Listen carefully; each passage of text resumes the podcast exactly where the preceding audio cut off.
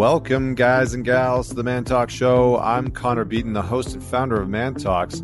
This podcast brings together some of the best thought leaders, teachers, and extraordinary individuals who help teach and mentor you on how to be a top performer in life, love, and business. Uh, joining me today is Mr. Harris O'Malley, and uh, also known as Dr. Nerdlove, which, like, you know, how do you not have a guy named Dr. Nerdlove on your show? such a rad name as a as a guy in high school who was a total nerd. That's me. I was I was kind of nerdy. Uh, when I when I came across him, uh, absolutely had to have him on the show. Uh, before I introduce Harris, I just want to let all of you know that uh, not only did Vienna and I get married last weekend, for those of you who follow me on Instagram, you may have seen some of the shenanigans from the drive or listened to the mini episode last week where I recapped uh, the drive because I drove her father uh, from New Jersey all the way to Whistler, BC to be at our wedding.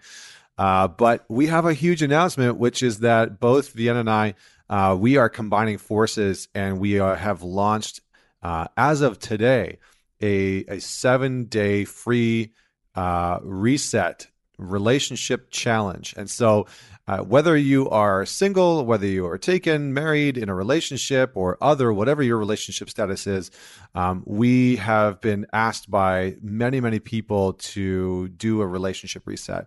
And so, uh, I would love for you to join us. You can head on over to mantalks.com and sign up.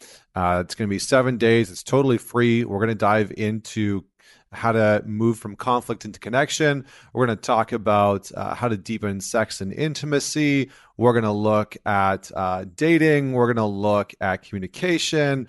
And uh, if you are a part of it, there are going to be daily videos with some uh, worksheets for you to go through, uh, some tips, some insight, and uh, some actionables for you, whether you are single or in a relationship. So we hope that you sign up. Um, it's going to be live for a while. Uh, basically, this is going to kick off on uh, April 29th.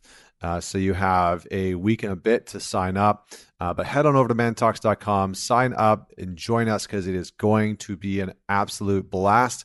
Uh, and we already have a ton of people that are joining us on this challenge. So, with that said, uh, let me introduce Mr. Harris O'Malley. He's a dating coach uh, who provides geek dating advice at Paging Dr. Nerdlove as well as Kotaku and elsewhere. Uh, he and his work have been featured on things like Nightline, Vice, The Guardian, New York Magazine, The Huffington Post, uh, Good Man Project, uh, MTV's Guy Code, the Harvard Business Journal, and so, so many others.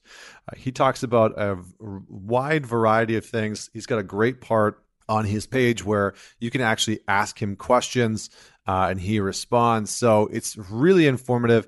And on this episode, we actually talk about quite a bit.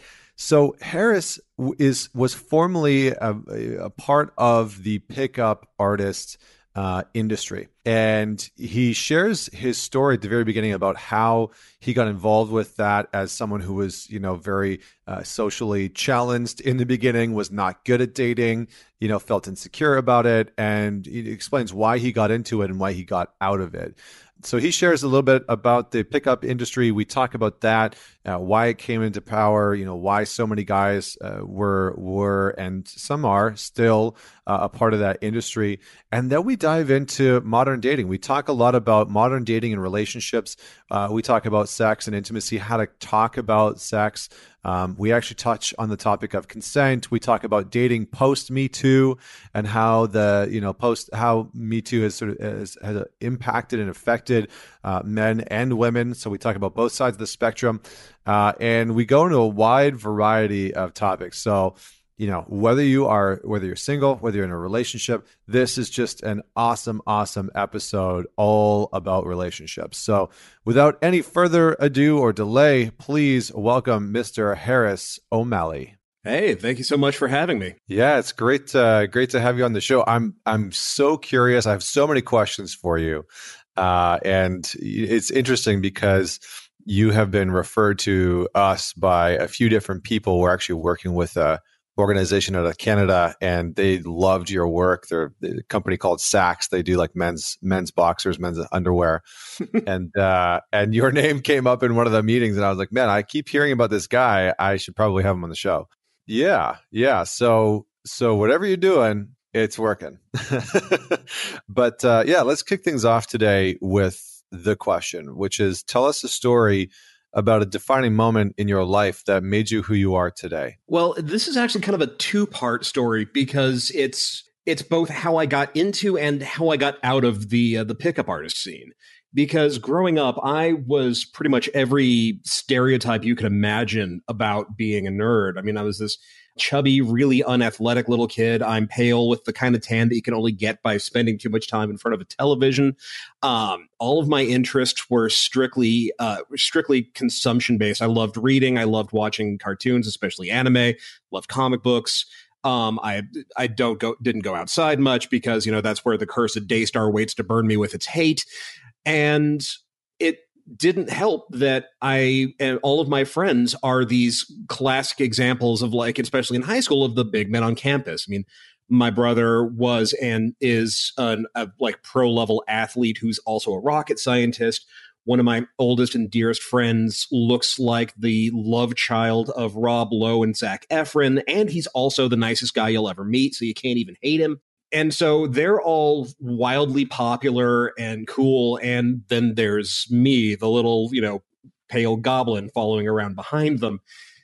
And this kind of followed me through most of high school all of college where i just had no social skills. I was awkward. I didn't know how to talk to anybody like women especially. And I had no idea how to express myself in an attractive or positive way to someone that I wanted to date. I just didn't know what to do. And I grew up believing in this classic dating binary of either you were good with women or you weren't, and there was nothing you could do about it.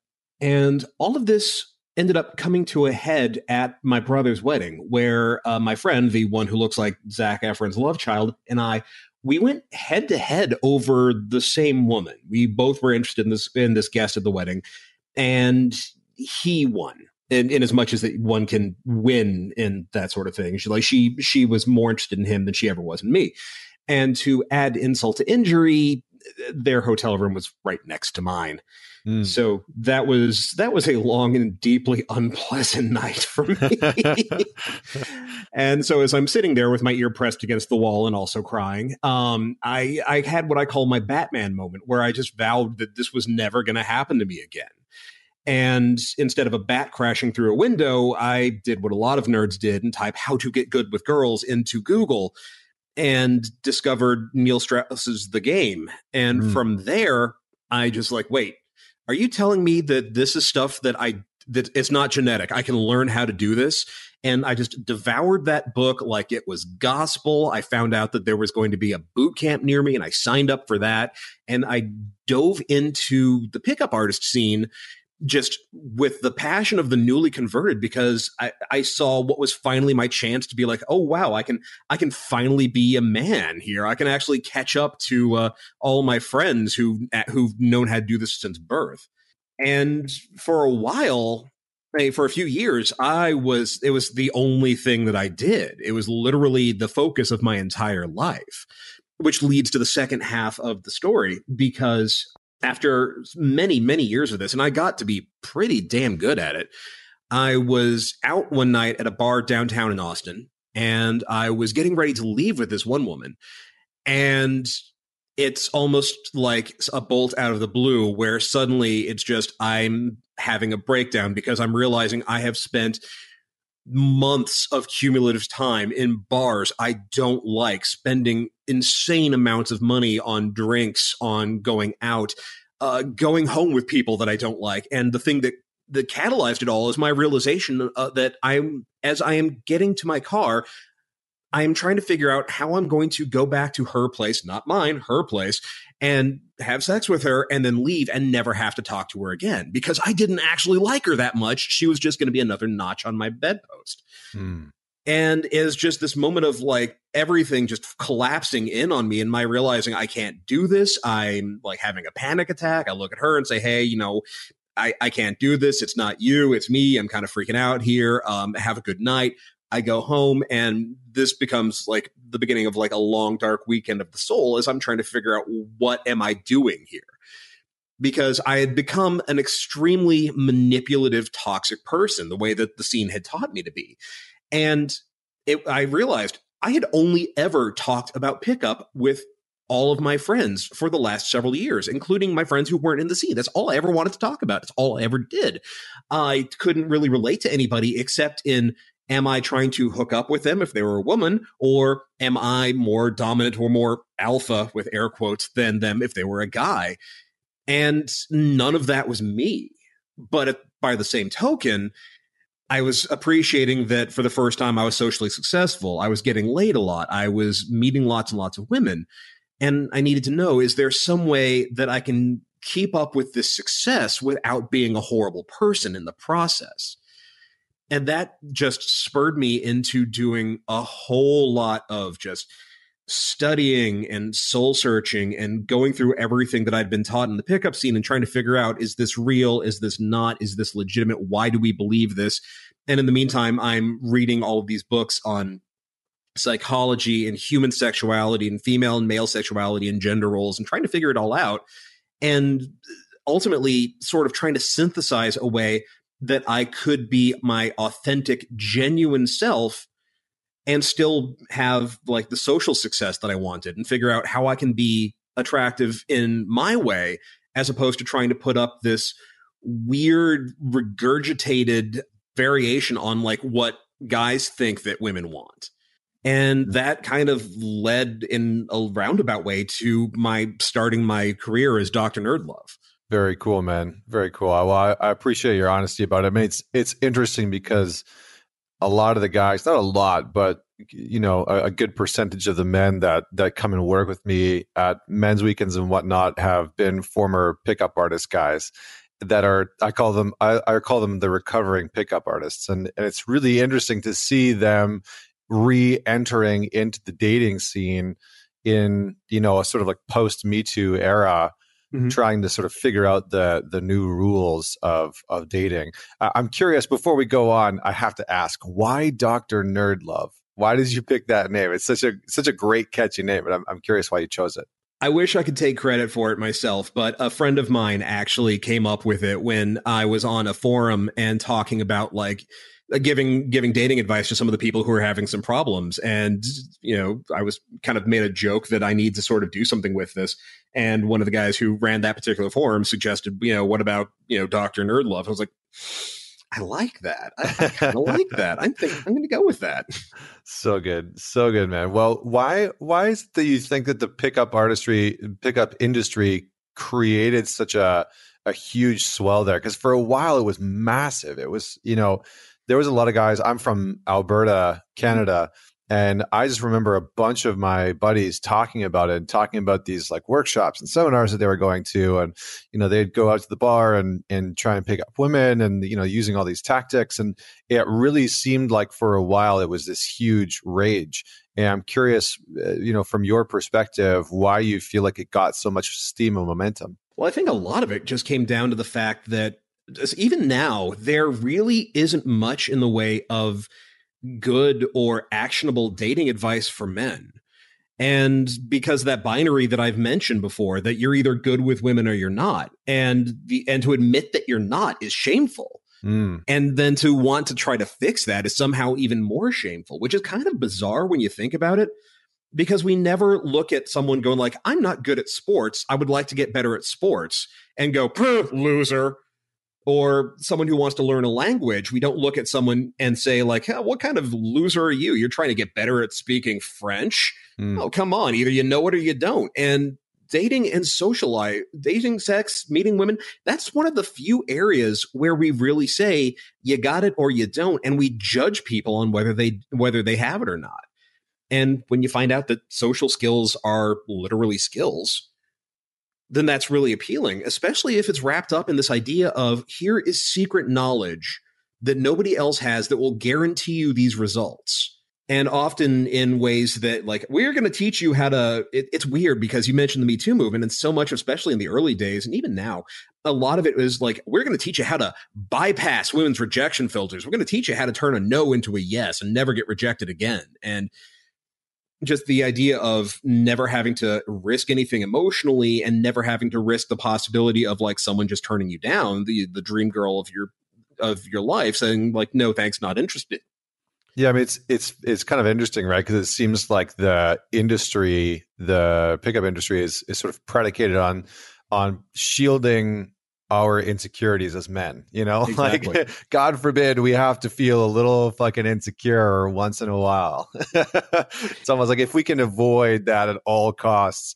and avoid having to you know be rejected i mean there's also the counter movement right there's like there's things like rejection therapy where you could just mm-hmm. you just practice going out and getting rejected nonstop so it actually helps you become a little bit a little bit more confident but is is that part of why the industry was so successful? It sort of played on that edge that we have as men that sort of tells us uh, you know and, and i'm curious to get your thoughts as to whether or not you feel like this is a, a cornerstone or part of masculinity but it sort of played on the the narrative that we as men in order to be more alpha in order to be more successful or or seen as as a successful as a man needed need to be good with women and dating Oh yeah, no, that's that's a big one because one of the one of the classic, you know, ways that men are taught to find their value is by how many people you've slept with or how successful you are with women. And it's it's one of those moments of okay well which which person is ultimately the better bigger man? The person who's had a thousand one night stands but all of those women can't stand him? Or the person who's only slept with one person but he's been with that one person their entire life his entire life and they have an amazing relationship together hmm. if you go by a pure numbers standpoint then a lot of people would say well it's clearly the guy who's had a thousand one night stands because he can get a thousand women but he can't stay with them. They don't like him afterwards. On the other hand, so, you know, it's it's weird how we've decided that this is one of the ways that we determine our value and then we shame people who don't live up to it. Hmm. Yeah, I think that's a good way of putting it. And, you know, I, I definitely fell into that space. Like, I wasn't particularly good at anything in high school. You know, I was shit with math and mm-hmm. English. Mm-hmm. Uh, you know, academically, I was just not good. But and you know, as an average, maybe above average hockey player, I wasn't super good at sports. But all of a sudden, in high school, I started to get a lot of attention from women, and mm-hmm. that became the thing that I gravitated towards. Where I was like, oh, if I'm going to get really good at something, I'm going to get really good at this because yeah. it seems to be the one thing that I'm getting natural attention at. I definitely had an interest in it because, of course, you know, as a 16 or 17 year old kid, and and that became the thing that my for a while my identity really became um, centered around. And yeah. so do you see that a lot with men where if there's if there's sort of like a lack or a void in them being quote unquote good at something that they that they tend to like lean towards this direction or or can go in this direction? It's definitely one of the areas that's the easiest to point to as a way of compensating for some perceived lack. And there've been there've been studies that have found that like guys who are who don't have a lot of social success or don't have a lot of social facility with women will try to um they'll try to counteract that or compensate for it by acting in more extreme, supposedly manly ways, especially in college. And so you end up with a lot of people who really binge drink to the point of just almost it, like intoxicated unconsciousness mm. or who try to immediately have many many many many casual partners as possible or get, even get violent because violence is another very easy way of shoring up your your manhood credentials and it it's ju- it's a performance and that's one of the things that's strange about it is how much of masculinity is just a performance and a performance by people who are deathly afraid that they don't measure up somehow mm. yeah uh, yeah i mean that's it's we are definitely performance based uh when when it comes to men and masculinity it, it is a huge sort of measuring contest often. And I, you know, I think I think with with all this said, there's nothing wrong with performance. There's nothing wrong with competition. There's nothing wrong mm-hmm. with you know being socially gifted or oh, or socially active at all. Right? I think this, you know, these things are incredibly important and.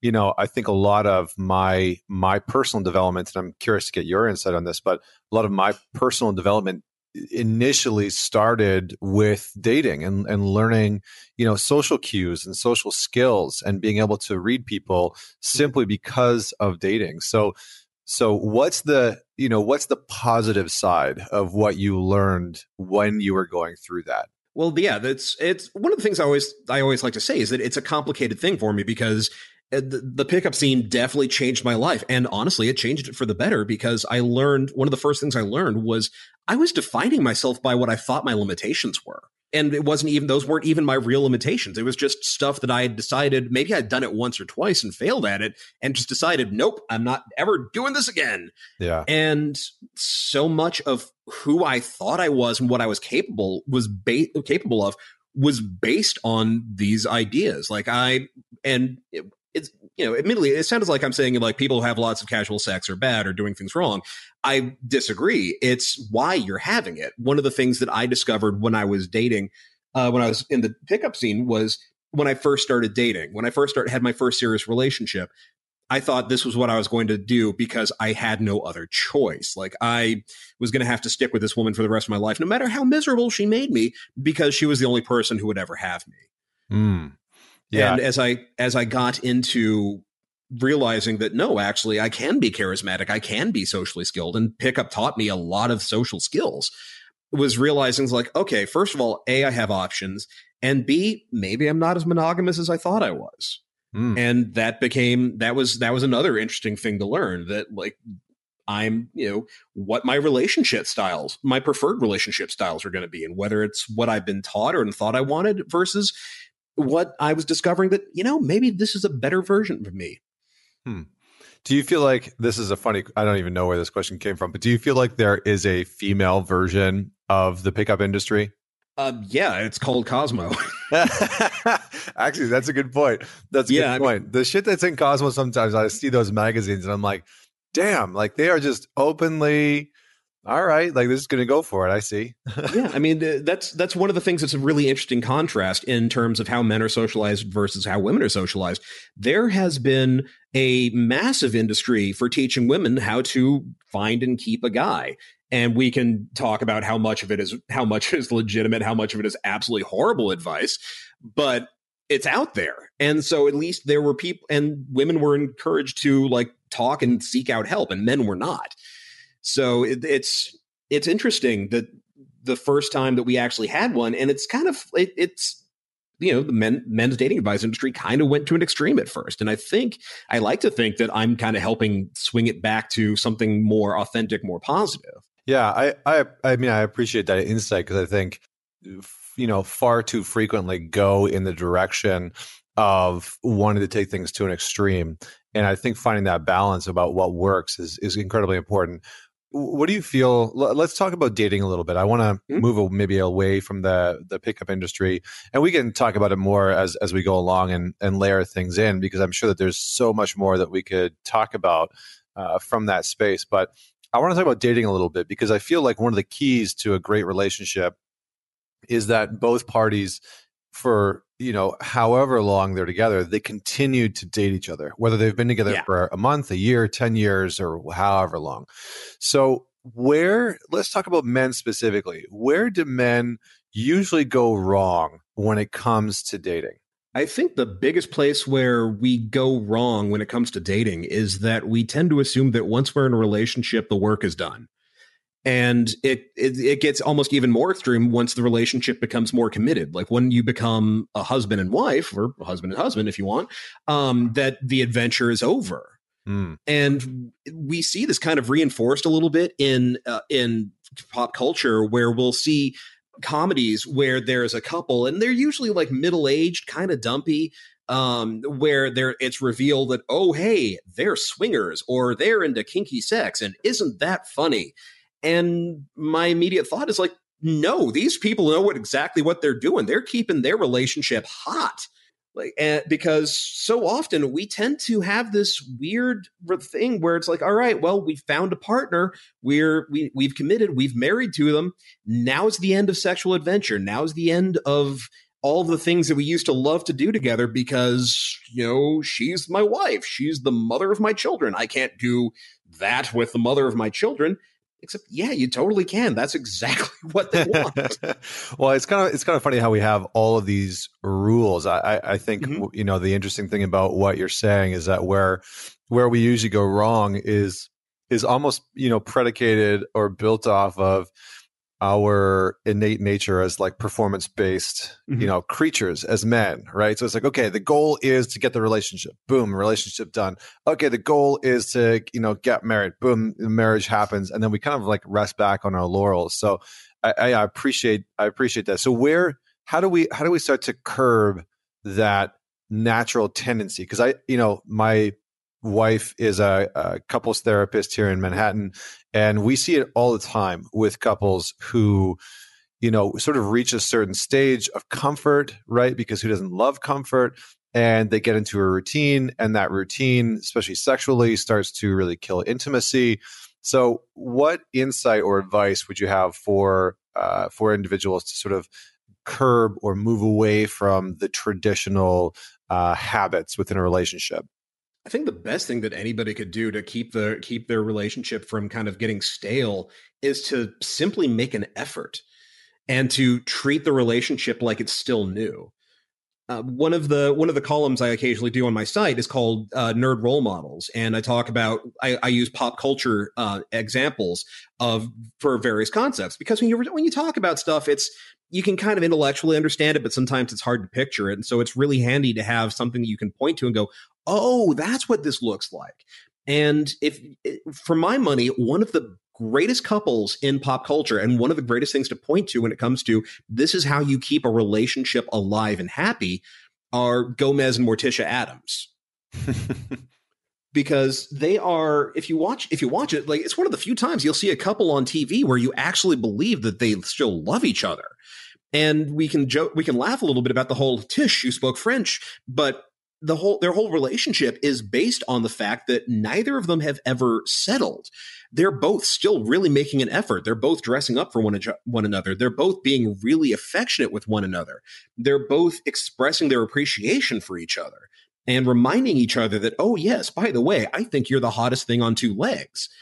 And that goes a really long way to keeping the spark going. And the spark is going to fade because that's just the nature of being a mammal. But the more effort you put into it and the more that you try to keep things vibrant, the more that you can bring it back. Mm. So if you, if, and part of the, and some of it is like we, the way that we look at stuff like date night and we plan the wrong date nights. We plan, you know, dinner out, maybe go out and go see a movie when instead what we should be doing is treating it like it's a first date again and doing the things that we used to do to impress each other and to really like have fun. So instead of going out and just having a lovely candlelit dinner, maybe go out and go salsa dancing or go out and go to a carnival and go on the roller coaster and get your heart rate going. Because the more we're bad at understanding why we feel the way we do, we feel the physical effects of things and then ascribe it to the circumstances. So when our heart rate is up and you know we're excited and we look over and there's our you know, there's our partner, we associate that feeling with our partner. Mm. Yeah, I mean it's interesting because a, a lot of the research shows that when we experience new things with our partner, it actually helps us love them deeper. Yeah, you know, it does. It, it, actually helps us feel more connected to them because we we're experiencing joy, we're having new experiences, creating new memories, and we're not just in the same old patterns and habits. So I, I think that's really, really great insight. Yeah, we're a novelty seeking species. We we definitely we definitely are. We're curious, right? We're just you know we're curious monkeys sometimes. Uh, let's talk about modern dating because I think you know with Man Talks, I've been to all of the major cities around North America, and I hear this consistent complaint about how bad modern dating is. And so I'm curious to get your perspective on why why do single people think that modern dating is so shitty. Like what what's the what's the gap? What's the dating gap right now in in modern culture? Honestly, I think a lot of it is dating apps because we have never looked at just how awful the dating app experience can be. And it's it's especially I hear a lot from guys who say that dating apps have made have made women too picky. They've made them too judgy. Like, oh, women can now only go for the hottest of hot men, and so they have no reason to want to consider me. And yeah, because we never do that. yeah, because first of all, yeah, we never, never do that. Come on now, like, you know, whoa, this woman thought she had a chance with me. What the hell? Ha ha ha. But I think anyone who's ever said that has either never created a woman's profile on a dating app or talked to their female friends about what OKCupid or Tinder is like for them because holy dear God, um, I've I've friends several of my female friends have shown me their inbox on Tinder and it's literally the first thing that comes out of someone they've matched with is so when we fucking? Not hi not how are you doing? It's just like so sex is clearly a foregone conclusion. When are you going to give it to me and those are the polite ones. And that that's a big part of it is that just that like because we feel like for guys we feel like because you can keep on swiping why bother putting in any effort to it? And so so many people just throw out the worst possible introductions or come-ons and that leaves women feeling exhausted and drained because nobody can put up with that bullshit for terribly long and they're feeling they're feeling like why am i doing this? And the guys who aren't doing that are getting lost in the shuffle because you know they're they're having a harder time standing out from the deluge of crap that women get. And everybody's just sort of like oh what now? That makes it a little bit harder for people to meet on dating apps and people are having an even harder time meeting in person mm. because well honestly we never teach anyone about how to date or how to meet people we don't teach people social skills. Yeah. Yeah, no, I think that's that's one of the biggest problems. I think in this day and age, somebody who has an idea of how they can actually go and meet someone in person has a superpower mm. because it happens so rarely these days. And it, I know people have said like, you know, Me Too has ruined flirting or whatever, and it really has. And All that's happened is we started to realize that guys have been getting away with heinous behavior.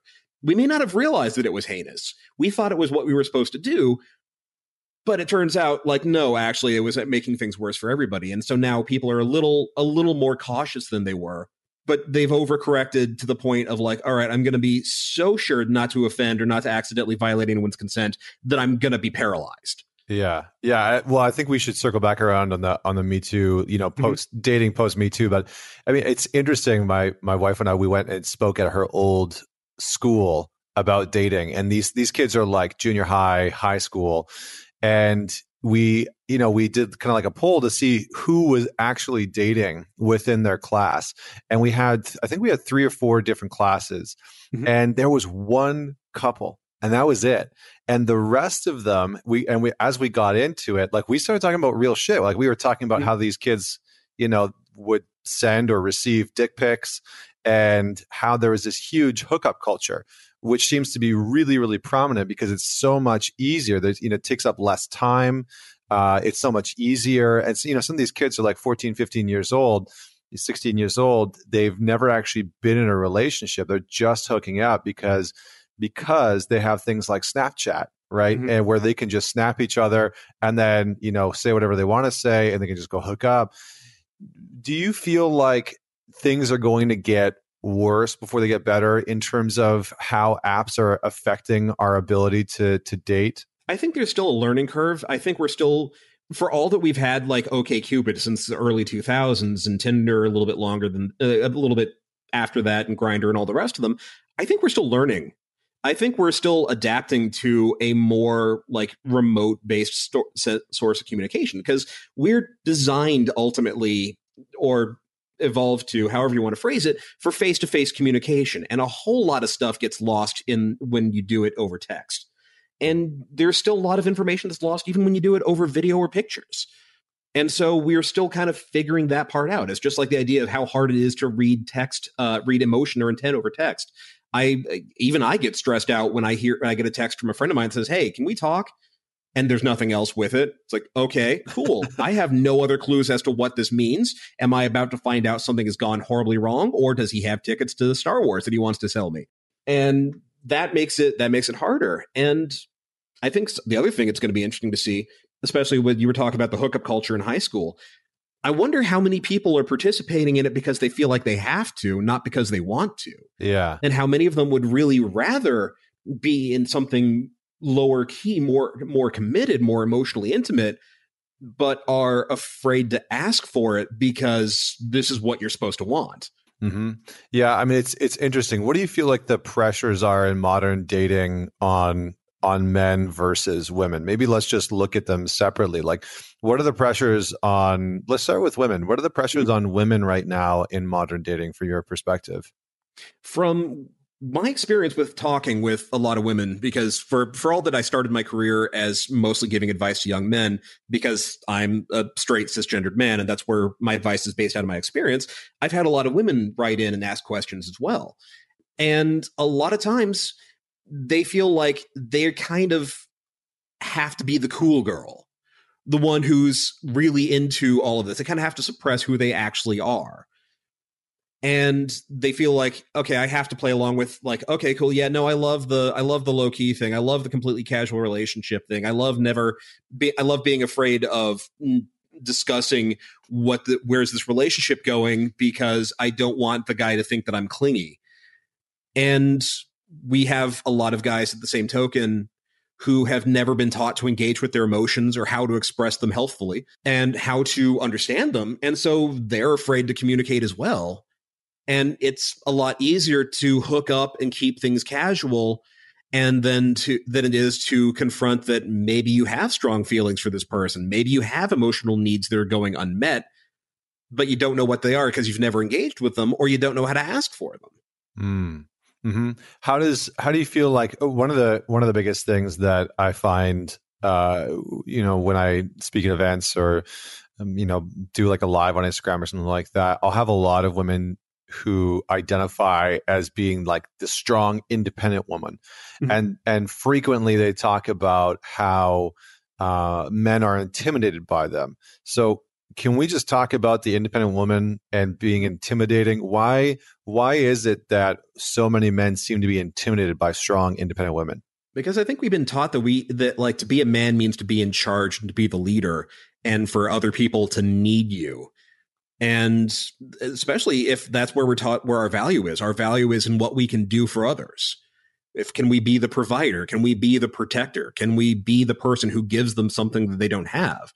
And the idea of meeting someone where they don't need something from us that get that throws off the program entirely. It's like oh where do i go with this now if they don't need me? Shouldn't they shouldn't they need something from from us in a relationship though well, it, yeah, but it, like a need for connection, a need for intimacy, mm. a need for someone who is there for them in ways that other people aren't. That's all a legitimate need.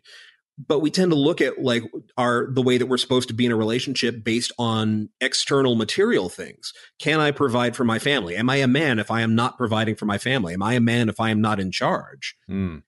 And that when when people don't follow that pattern, that throws people off and makes them confused and makes them scared or makes them intimidated. Yeah, it's interesting, right? Because it seems like a lot of these independent women are uh, you know, they're wanting the relationship, but they've almost like adopted like in some ways a man a man's mindset where it's like, oh, I have to have this all together. I have to have all of my shit together, and I can't need anything from you because then I'm, you know, I, am sort of like broken or dysfunctional in some way, or you know, I'm going to get too hurt in some way. And they're there's sort of a similar mindset in in that way, which is uh, I, I find very fascinating. So how this is an interesting question. How does a man bridge the gap with an independent woman? How does a man actually enter into the dating scene with an independent woman and, and be effective? I think the way that the best way that you can enter the dating scene with someone who is strong and independent that way is to look at this not as a who's in charge, who's in control, or what can I do for you, but to look at it as what can we do together. Mm. it's the way that I like to, to put it, and I, it, this came from a website called uh, Yes Means Yes, is to look at it as as like a jam session where you say, "Here's what I have, here's what you have. What happens when we put these things together?" So it's like one person's got a guitar, another person's got a keyboard. What kind of songs can they play together? And it becomes something collaborative and something that you build together, as opposed to trying to force, you know, force. All right, you need this, I need that. Hmm do you feel like or or maybe just from like an advice standpoint mm-hmm. should men in those positions avoid saying things like you intimidate me uh, or because there seems to be it's interesting there seems to be this i hear a lot of women that sort of like take pride in that right there's mm-hmm. like a there's like a pride there they're like oh i intimidate men so any thoughts on that i know i'm kind of like putting you on the spot on this mm-hmm. one it's one thing if you're saying it in like sharing and you're being honest with each other and it's a case of you know just talking about your feelings with one another and being legit. It's another when you're saying you're when you say you intimidate me and that's why you're bad. Mm. because i've seen some people saying like you shouldn't be intimidating because that scares off men. And then that becomes the question of well do you really want to be in a relationship with somebody that you can scare off mm-hmm. How do you feel? How do you feel like the post Me Too movement has shifted dating for women? Because I think externally, my you know my partner and I we've talked a lot about this at length and in, in events and whatnot. So I'm, I'm kind of curious to get your perspective on how you've seen the expectations that women have on the dating scene change post Me Too. I think the the biggest thing is that we're starting to see women not being willing to put up with stuff that they were putting up with before. Because a lot of I one of the things that I've run into with with people and especially men in the now that Me Too has become become much more prominent on the scene is the question of like okay well what this is wrong. This is what I was taught to do all my life. I'm not a bad person so why why do I feel like I'm being persecuted or being accused of stuff? And it's they're right. No, they're not a bad person. It's just that we've been taught the wrong things, and we've been taught st- taught to treat women in a lot of ways abominably, and that it was okay to to act this way. And now we're starting to recognize that oh no, that's actually really not cool. And for a lot of people, having to make that shift is hard because it's a lifetime of training and a lifetime of education. And it's really hard to, especially when you think of yourself as like, no, I'm one of the good ones, to realize that you might have hurt or scared someone that you care about. And so now we're we're reaching a point where it's like, okay, we're recognizing that we've done that things have been wrong and we're trying we're trying to fix them. And it's it's complicated it's scary. We're kind of going into into like a, a, time of flux and that's always chaotic. Yeah i think it's interesting because there seem to be a group of guys or you know large maybe not large but there's a group of men who seem to be threatened by the me too movement in the sense that they feel like I, I keep hearing this same narrative of like oh i can't be manly you know i can't be masculine i i, I can't be assertive in dating and it's like no that's not really what the Me Too movement is saying. That's not really what yeah, women exactly. are saying. They're not saying that they don't want you to be assertive or be forward or be masculine. They're simply saying, you know, there are certain things that are going to cross the line. Like if you've never talked to someone and you're sending your dick mm-hmm. or via text or something like that, that might not be appropriate. She might not want that, right? Like, like there, and and that's just a ridiculous example, but but you know in dating as well in these conversations it's like you can still be assertive you can still be a man you can still be manly um, and to start to to start to be more aware i think that's what's actually being called of us now more than ever as men is is to generate and cultivate and develop a deeper sense of self and social awareness so yeah, no exactly so shifting into that side what do you feel like are some of the uh, some of the pressures that a lot of men are feeling and experiencing right now in modern dating? I think one of the pressures they're feeling is how to, as you were just saying, how to if be assertive, how to be someone who can make a move and still be aware of women's comfort and consent.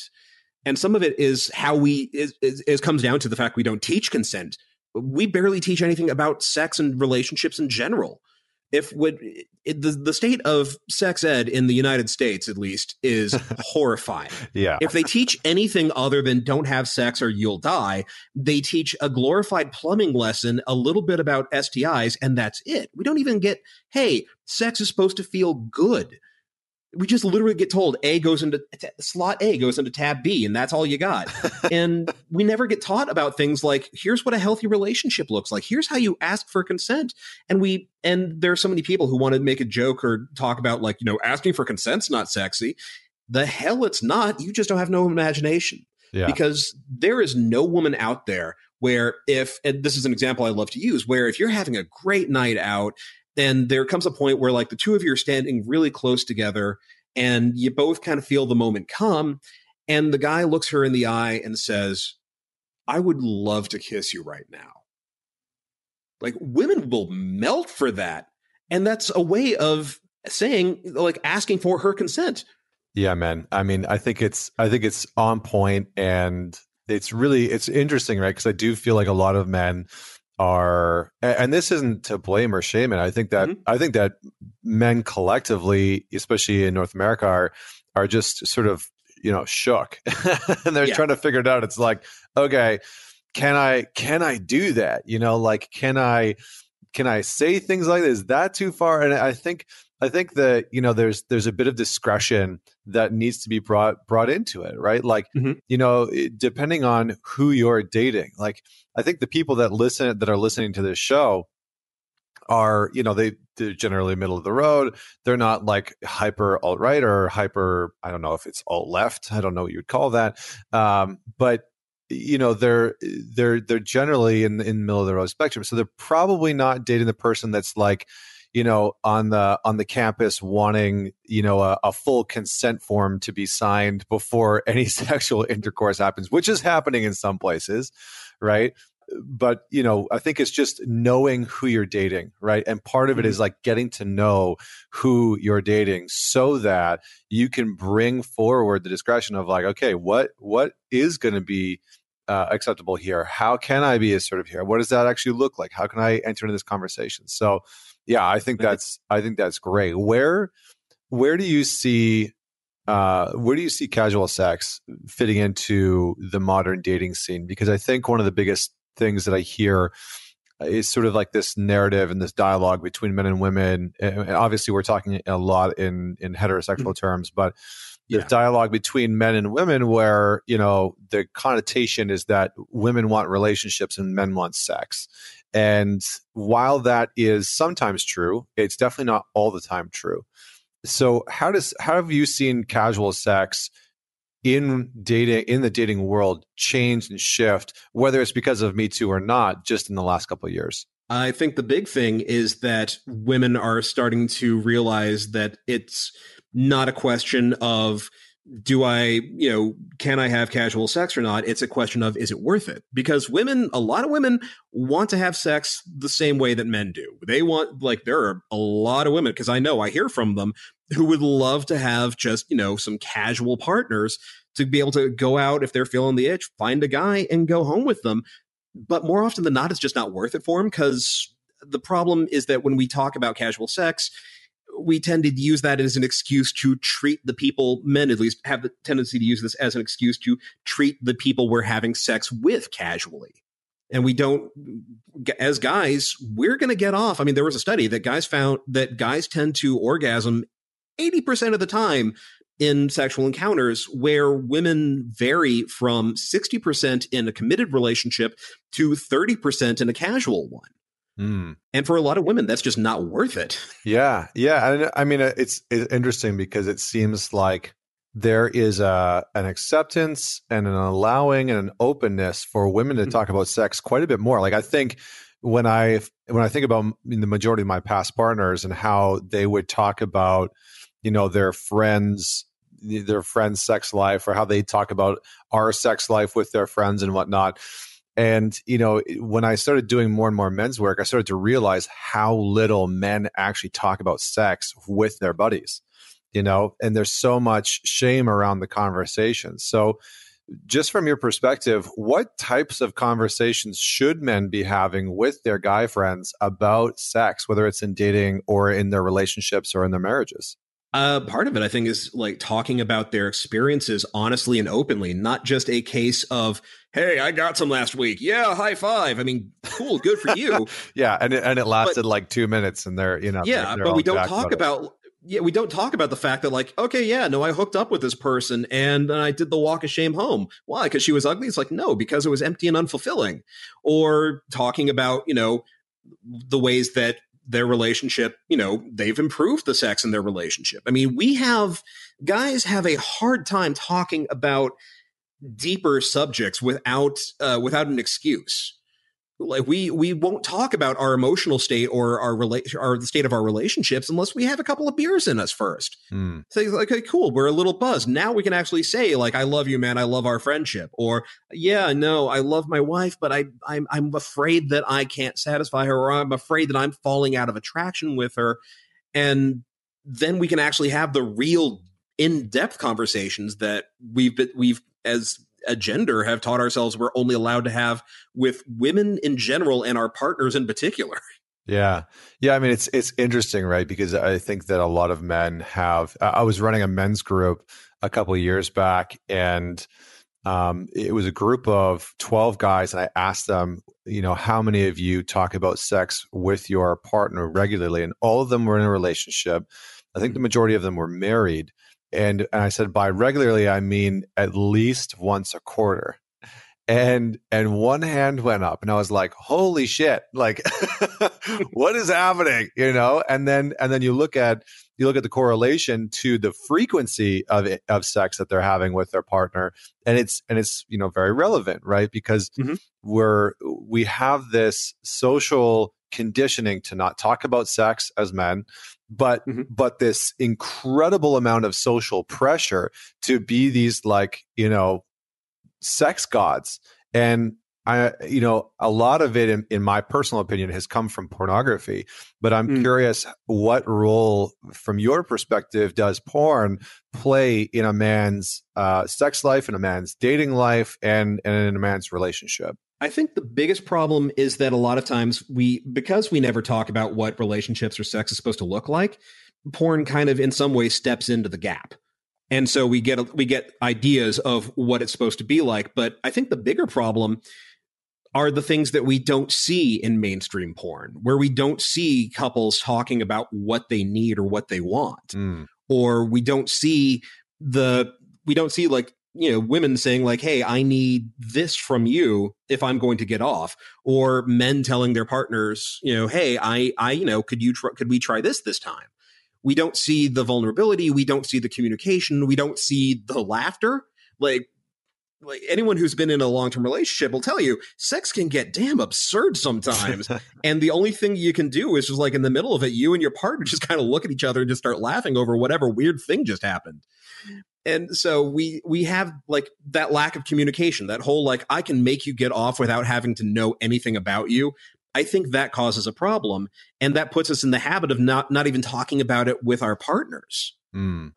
yeah yeah I, I would agree with that and and you know i think it's interesting because both men's men's and women's bodies are so fundamentally mm-hmm. different mm-hmm. and what they need in order to reach that place in order to enjoy it fully is going to vary from person to person and do you feel like one person within a relationship sort of has to be like the sexual leader, like needs to be able to sort of take the initiative to say, we're going to talk about these things, we're going to explore these things, we're going to experiment with these things. Like, how does that show up in dating if if you do have the two people who are a little bit shy or a little bit more reserved when it comes to talking about sex and intimacy?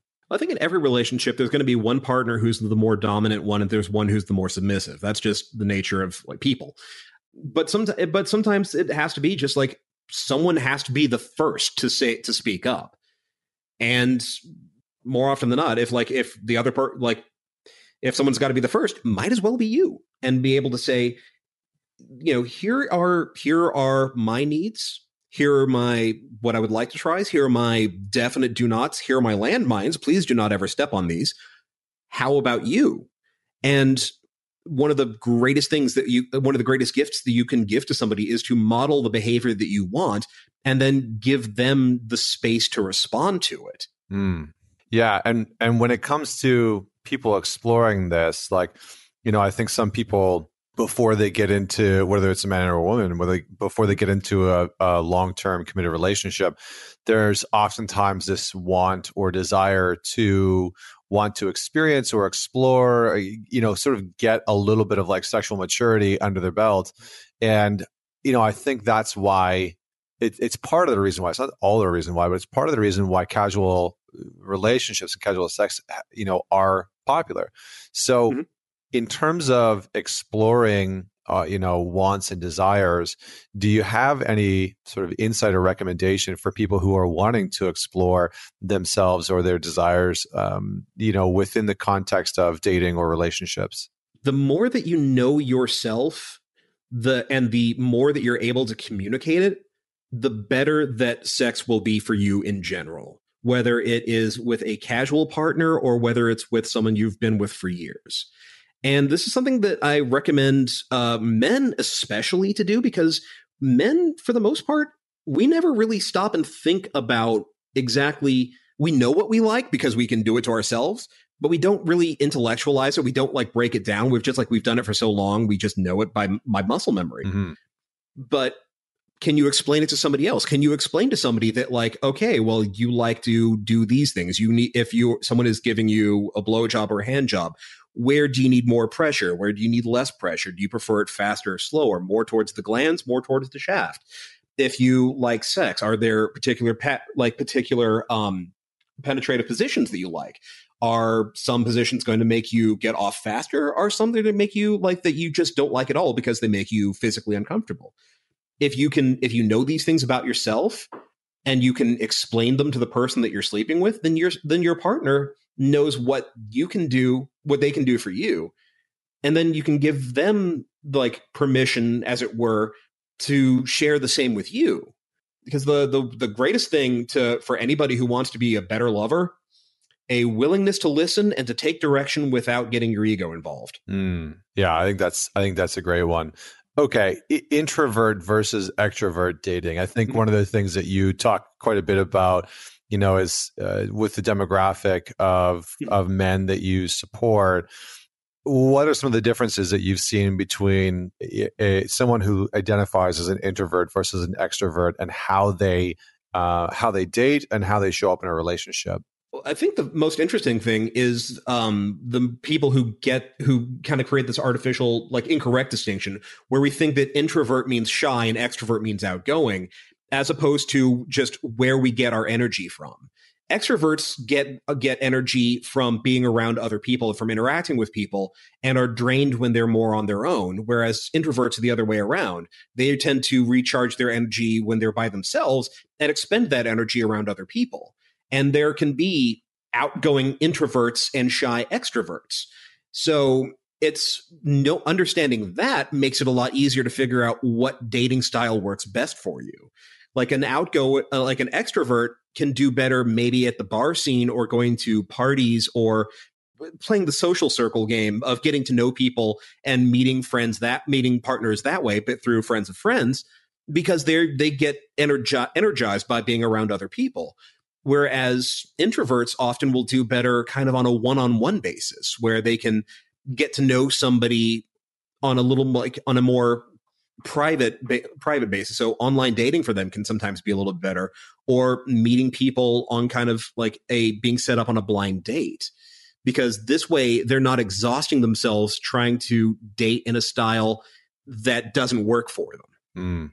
yeah i think i think that's great. And and just last i i want to end off on on this because uh, i know we're kind of running out of time here but um, what are some of the the masculine constructs that over the years you've seen sort of infringe on our ability to have healthy relationships and healthy dating like w- without going into like toxic masculinity and and yeah. and all that maybe but um, what are some of the masculine constructs that you have seen hurt men and, and women in in the dating scene i think the biggest one is the is restricting our emotions to the only emotions we're allowed to display or feel are anger and stoic indifference.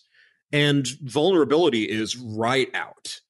And that makes it very hard to date somebody because dating or even being friends with someone, male or female, requires vulnerability and intimacy. And if we're not allowed to express those things, then we can never really connect with them. And that doesn't mean like just suddenly feelings dumping all over somebody. Nobody wants to be like just wanting to date someone and all of a sudden like, hey, now you're my therapist. Let me explain to you like all my complicated feelings about my parents. Um, but being able to put yourself out there authentically and even being willing to say like, hey, I, you know, I really like you, but I'm worried that maybe you're you're drifting away or I really have this emotional need that we are not that's not being met and I would appreciate it if you could do if you could talk me down or help me with this. That's huge. Yeah. Yeah, I think that's a that's definitely a big one and in in a really an important part when it comes to relationship because it, it really is something that I think more and more people are, are craving. And it's a huge part of the social skills that you're talking about, right? Being able mm-hmm. to recognize those things in ourselves are also important when it comes to connecting with the people around us. So, mm-hmm. yeah, man. I mean, listen, this has been an absolute uh, pleasure. I feel like we could you know we could jam on a whole bunch of different topics i i had written down to dive into uh, open relationships and polyamory but i feel like maybe we'll have to leave that for uh, for another time. So, just one last piece of advice for any of the the self-identified nerds and, and geeks and mm-hmm. uh, and and the the sort of like the shy uh, introverts who are out there dating or in relationships or in marriages. Uh, what would you leave them with? Focus less on trying to impress somebody and more about trying to connect with them the more that you can we we like people who are like us and the more that you can find the things that you have in common the things that you both love enjoy or are curious about or are passionate about the more that that you can find the more that you're going to find people who want to be with you amen to that Amen to that, man. That's so good. Uh, awesome. Well, thank you so much, Harris, for being on the Man Talks podcast. Thank you so much for having me. This has been an amazing conversation. Awesome. And for everyone that's out there, definitely go check out drnerdlove.com. You can check out uh, some of Harris's work there. Uh, and don't forget to share this podcast with just one person. Man it forward, share it with with somebody else uh, who is in the dating scene, who's in the relationship, who is wanting to learn and grow and expand in this area. Uh, don't forget to leave us a rating and review on whatever platform you are tuning into us on. And until next week, this is Connor Beaton signing off. Join me next week for another inspiring conversation with another inspiring individual.